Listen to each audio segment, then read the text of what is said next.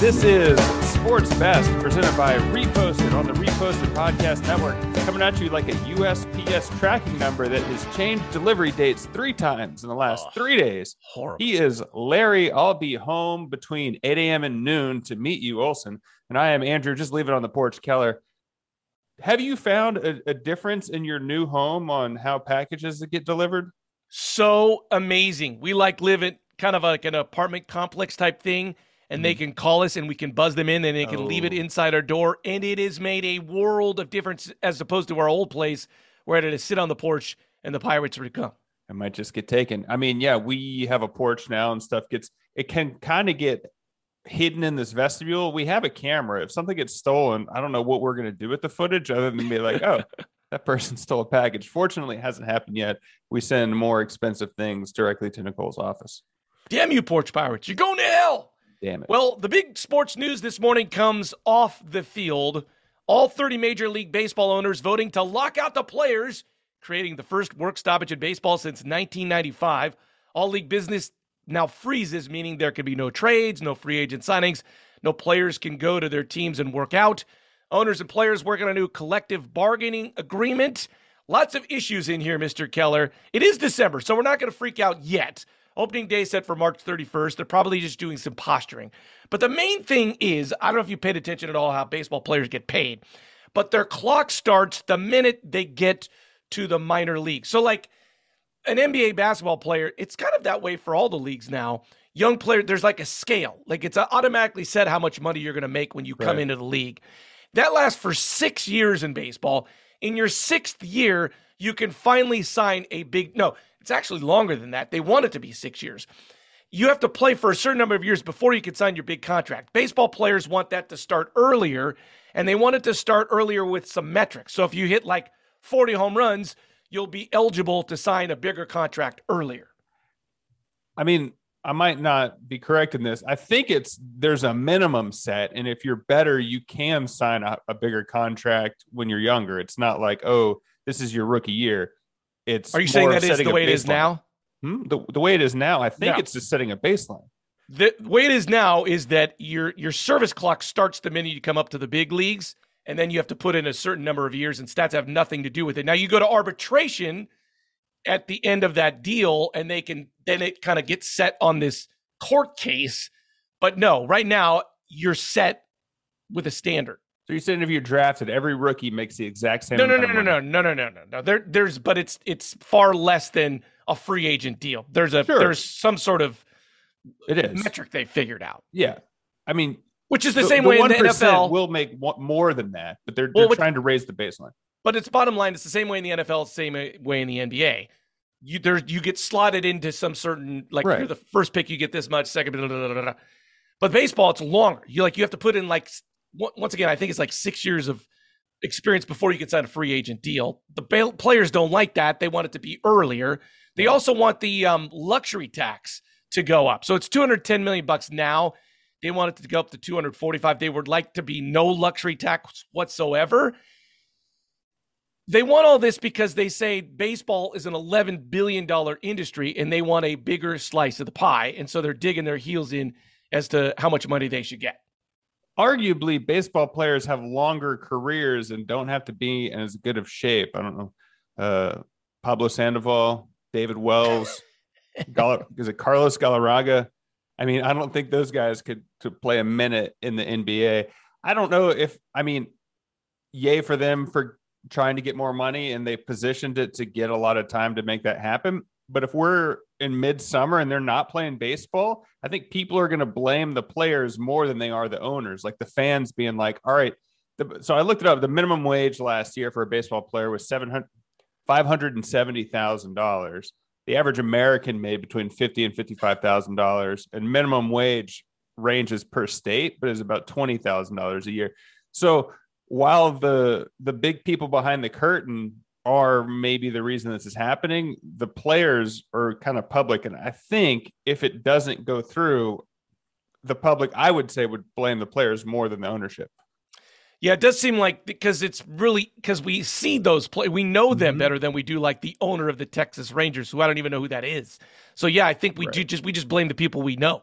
Right. We we see that X player signed this landmark deal, but we don't see the net worth of the ownership, Yeah. right? So it's more of the there. So I mean, hopefully they can get some more money. It makes sense percentage wise, but I think if it goes to the mats and we're not getting the product we want in the summer, people are going to be upset.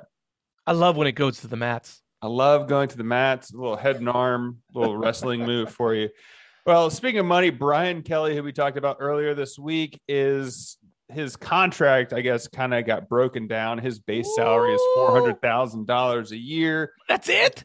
Yeah, then he gets like weird incentives. So if he's there for the full season, he gets his eight and a half million. If LSU becomes bowl eligible, he gets a five hundred thousand dollar bonus, which I mean, if you're only winning six games, it's not that big of a deal. I think it's just kind of creative ways to come up with it. I would say also it's weighted to his his bonus on top of his 400k salary goes up every year he's in the contract. I don't think he's going to make it the 10 year contract. LSU is kind of cutthroat. And if he does win national championships like Nick Saban's doing, then it'll be worth the investment for LSU. But I mean, it's just a lot of a lot of big dollar signs for him. He's like in his 70s, right? Brian Kelly? Yeah.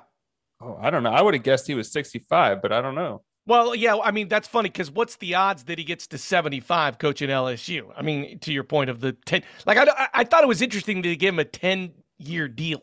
I mean, I think if he keeps winning, he's 60 years old. Nick Saban, Bill Belichick, and Seattle coach Pete Carroll are all 69 or 70. So I mean, he can he can do it. But I mean, LSU also has the booster power to be able to buy people out or kick them out, as did Notre Dame. And he lasted five years at Notre Dame, I think.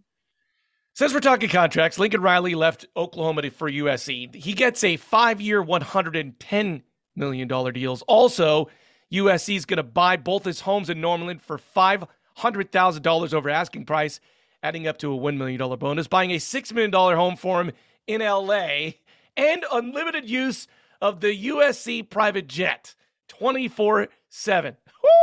The caveat for that jet is him and his family. He's not going to have that much time to use the jet. And I mean, head coach of these programs, you don't have that much free time. like once again, if you just think this is all funny money and that colleges are actually learning institutions, you're on crack. USC had to pay Oklahoma $4.5 million buyout to get him out of Oklahoma.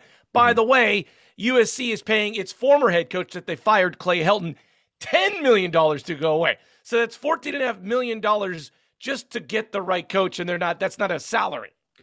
Yeah, I mean, they have a ton of money. I mean, their published revenue last year was 50 million dollars, but there's all sorts of Yeah. boosters and there's all sorts of it's it's a lot of money to us cuz we don't have it, but in this in the scale of that type of a program with the amount of merchandise and how much people care about, I mean, SC football is a staple. I, I would say they would be in the top 5 of what college football is. And so yes, it's big money, but uh, it's not that much for them. Listen, I am uh, a member of the Pat Meady Institute. Pat Meady is my agent. You actually have a real agent. And I wonder if these negotiations with these agents are like, let's just put everything in the mix. Like back in the day, uh, I think it was Van Halen said they only wanted green M&Ms in their, Yeah, in their the rider. backstage. Like you put all these things in, like did the agents go like, hey, you know, we want use of the jet 24-7 and they they didn't balk on that one. Like they just throw stuff in there and see what sticks. I mean, the thing with the rider is they put that in just to see if people are reading it. I don't think Yeah. people actually cared. Oh, so like maybe like um, what's it called? Pork bellying. It's something that they do in Congress. They Yeah. they slip those things in there. Yeah, maybe the jet was like that. I love to be a family member of Lincoln Riley, being like, "Yo, I'm gonna go get a, a steak at the Bellagio tonight. Uh, who wants to come?" Like Right?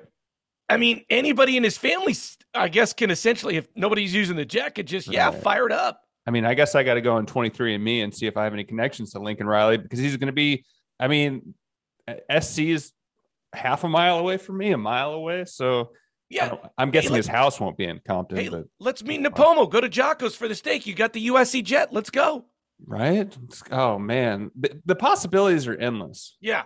Well, I guess going from the highest net worth people in sports to California School for the Deaf in Riverside. Oh, It's a K through 12 school that's public. Oh, I guess it's public. It's free. I don't know. Uh, they have a football team, and they made an epic run this season. They finished 12 and one, and they played in the CIF Southern Section Division Two Championship on Saturday, and they lost. Uh, but it's, it's crazy because they've posted six losing seasons in a row, and something clicked this year. I remember hearing years ago. I think there was a deaf football team in Texas, and the the thing I watched on them was they used a drum to uh like a huge drum to do the the snap count. They could feel the vibration in their chest. I thought that was kind of cool. can I make a confession uh, on this edition of Sports Best? Sure. I ever never cried in my show prep until today, watching this video about this Riverside Deaf School. Now, this was cool. These guys, like, the part that caught me the most is like, you normally when a football coach is given the pre or post game speech, Mhm. you watch the kids, they're looking around, they're picking their nose, they don't, they're not listening to the coach.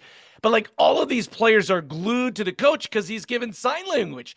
The only way they can get his message is if they're looking at him. And I was so taken by these kids just staring at this coach giving sign language that the, it, you could just feel the passion of these kids. Yeah, I mean, also like one game away from a championship is a devastating blow emotionally. I, something that was interesting that that popped out. I looked up a couple of their games. So they beat Desert Christian 84 to 12. They beat Avalon 62 to 51 Catalina. and they, and they lost 74 to 22. These are like weird basketball scores. They're so high scoring. I don't know what Well, it's eight man football. Oh, there you go. So I, I think it's more like, I don't know if I've never watched an eight man team, but I feel I like it's more flag football than it is like, no offense to the to the deaf school. Right. I mean, it's uh organized what- sports in general are just a great life lesson, and these everyone involved with this team will probably be better for having been there. The other part of this documentary, mini documentary, was when they get word at halftime that one of the coaches is saying, like, you're making me look bad. We're losing to a deaf team. And they Oh. come back and the and and they're like, yeah, they're making fun of you because you're deaf. You're not good enough. And I was like, man, these kids are just I, all the stuff that they have to deal with in life, hmm and that they get to go and have this. And the coach, his last speech to them after they lose this state championship game is that you guys are winners. You went 12 and one. That's Mhm. unbelievable for a deaf school. I'm, I was just so happy for these kids. Yeah, I mean, I think probably a week or mm, a month from now they'll be happy about it, but I think the sting of losing a championship game stays with you for a little while. I have gone to a deaf church before where there was no word spoken. It was only like sign language. It's it's a surreal experience. It is. It's yeah. It's powerful. Where was that? Uh, it was like in Fremont, I think, Fremont. back in the day when I was a Christian DJ. You remember when Fremont was potentially going to get the A's? Yeah, That was a, that was a weird time. they're going to be in Vegas. They went. They could have gone to Fremont. Now they'll be in Vegas. Ugh. Oakland. Guess who is a fan of the no no fun zone? That would Me. be Steelers coach Mike Tomlin. Steelers wideout Chase Claypool wants practice to be more fun, and Tomlin said, "quote." He asked him to play music at practice, and Sure. Tomlin said, "quote." I'll I'll formulate the practices, and I think that he should practice being a wideout. hmm So I, I if your team's not doing so well, you get a suggestion from the player. Can we have some coach? Can we have some music at the practice? I, I, I guess Mike Tomlin's like this old school guy, like, hey, you don't tell me what to do, I tell you what to do. It does seem like maybe music would add a little bit of levity. Steelers, Steelers are five and five. Maybe they make the playoffs, but it sort of seems, seems like they're circling the drain at this point. Maybe some fun should be added. Uh, I, I side with Mike Tomlin on this one. I think Oh! football is not a democracy. You get a Oh, you, you have to follow your leader into battle. I mean, there's so many parallels between the military and football that like you can't be like, oh hey, Mike Tomlin's been the head coach of the Steelers forever, and you got this Yeah. wideout being like, hey, let's change things up, and he's like, no, I'm in charge. Shut up and go catch passes, and I'm on board with that. yeah, we like our football coaches mean. Well, I mean, Yeah. do you are the are the uh, Patriots known for being a fun-loving, easygoing team? And I don't think so. Well, uh, we'll see. I mean, my point is, yes, you're right. Mike Tomlin's been there forever, but if he has a couple more seasons like this, he's not going to be there for much more longer. So right. maybe music lightens up the mood and they reset the trajectory of their season. I don't. I don't see any coach doing something that they don't think is appropriate just because of an offhanded suggestion from yeah. a wideout. Yeah, I would agree with that. But to the back to to to the uh, beginning of the story, who loves happy no fun time, and it was me. Correct, so Mr. Mean.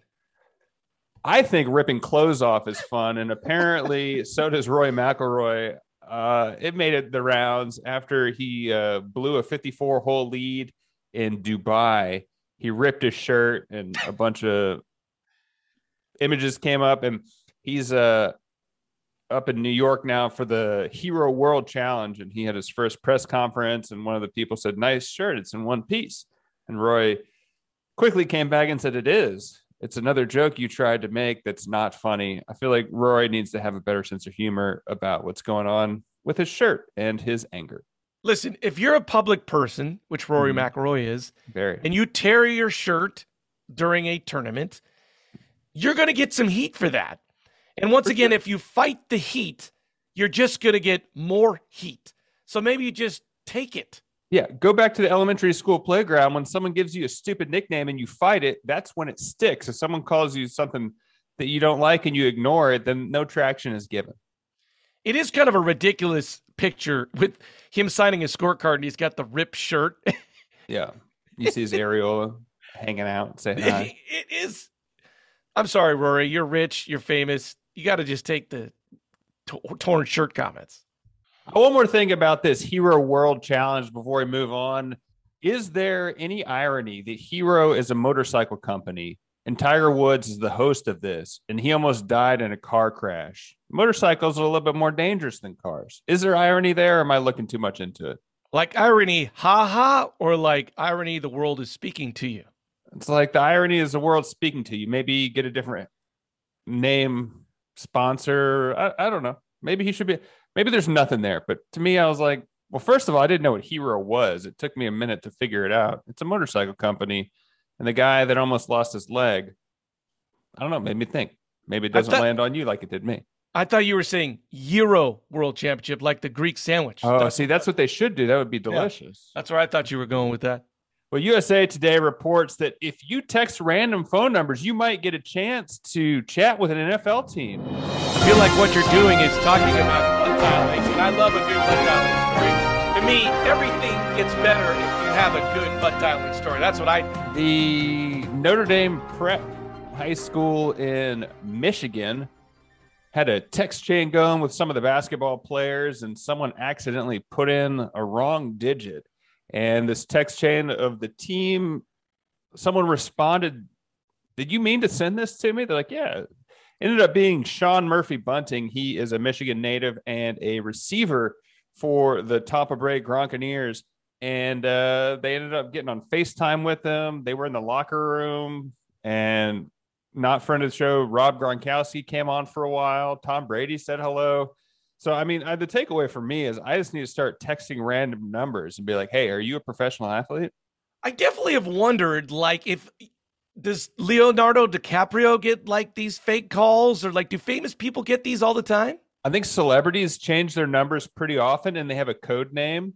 And so when they they're like, "Hey, it's uh McGruff the crime dog," and then that way you know that's who their that's what their new phone number is. Oh, that's interesting. So I mm-hmm. can't just randomly butt dial George Clooney. I mean, you can. He might pick up, but like you can't text. It's this was a a long shot. I should have queued up Larry's long shot for this, but uh I don't know. It's kind of cool. It's uh why would that that's so weird. I wonder if Sean Murphy Bunting is going to remain on the text chain and maybe if they go deep into the playoffs, he can go to a game. I'm just trying to also figure out the odds that if you're a high school football player and that you would get the phone number to an NFL player and then become friends.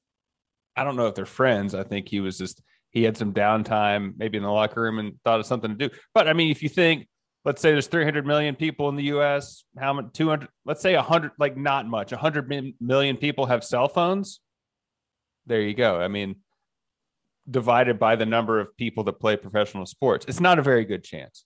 It's not a very good chance. Yes, it's, the odds are low. the odds are low. I want to know: what uh, are the odds great at, like uh, that I'm going to get Leonardo DiCaprio, George Clooney, Brad Pitt. Is that going to happen in my lifetime? I feel like if you're at that level, I bet you Leo doesn't even carry a cell phone. He probably has an assistant with him all the Yeah, time that deals with those. That's what I want. You want to be the assistant or have the No, I want to have an assistant. I don't want to call that my wife, and I never have to carry a phone. Yeah. I want Well, You could do that.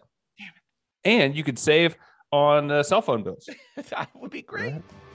Well, this has been Sports Best. We're going to go search for a family plan for the uh, people on this show. We'll see you next week. I'm Andrew Valeri saying thanks for stopping by.